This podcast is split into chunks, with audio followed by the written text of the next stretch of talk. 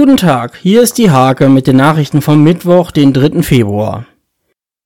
Deutschlands größte Parfümeriekette Douglas will fast jede siebte Filiale in Deutschland schließen. Die Filiale in der Langen Straße in Nienburg steht aber nicht auf der Streichliste.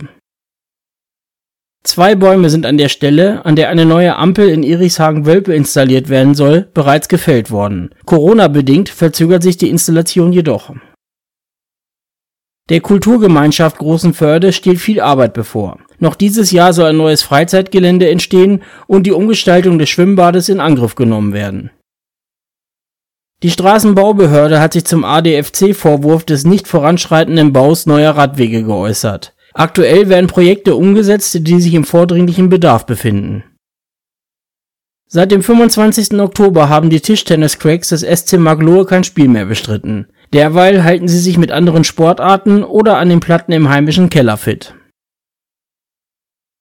Diese und viele weitere Themen lest ihr in der Hake vom 3. Februar oder auf www.diehake.de.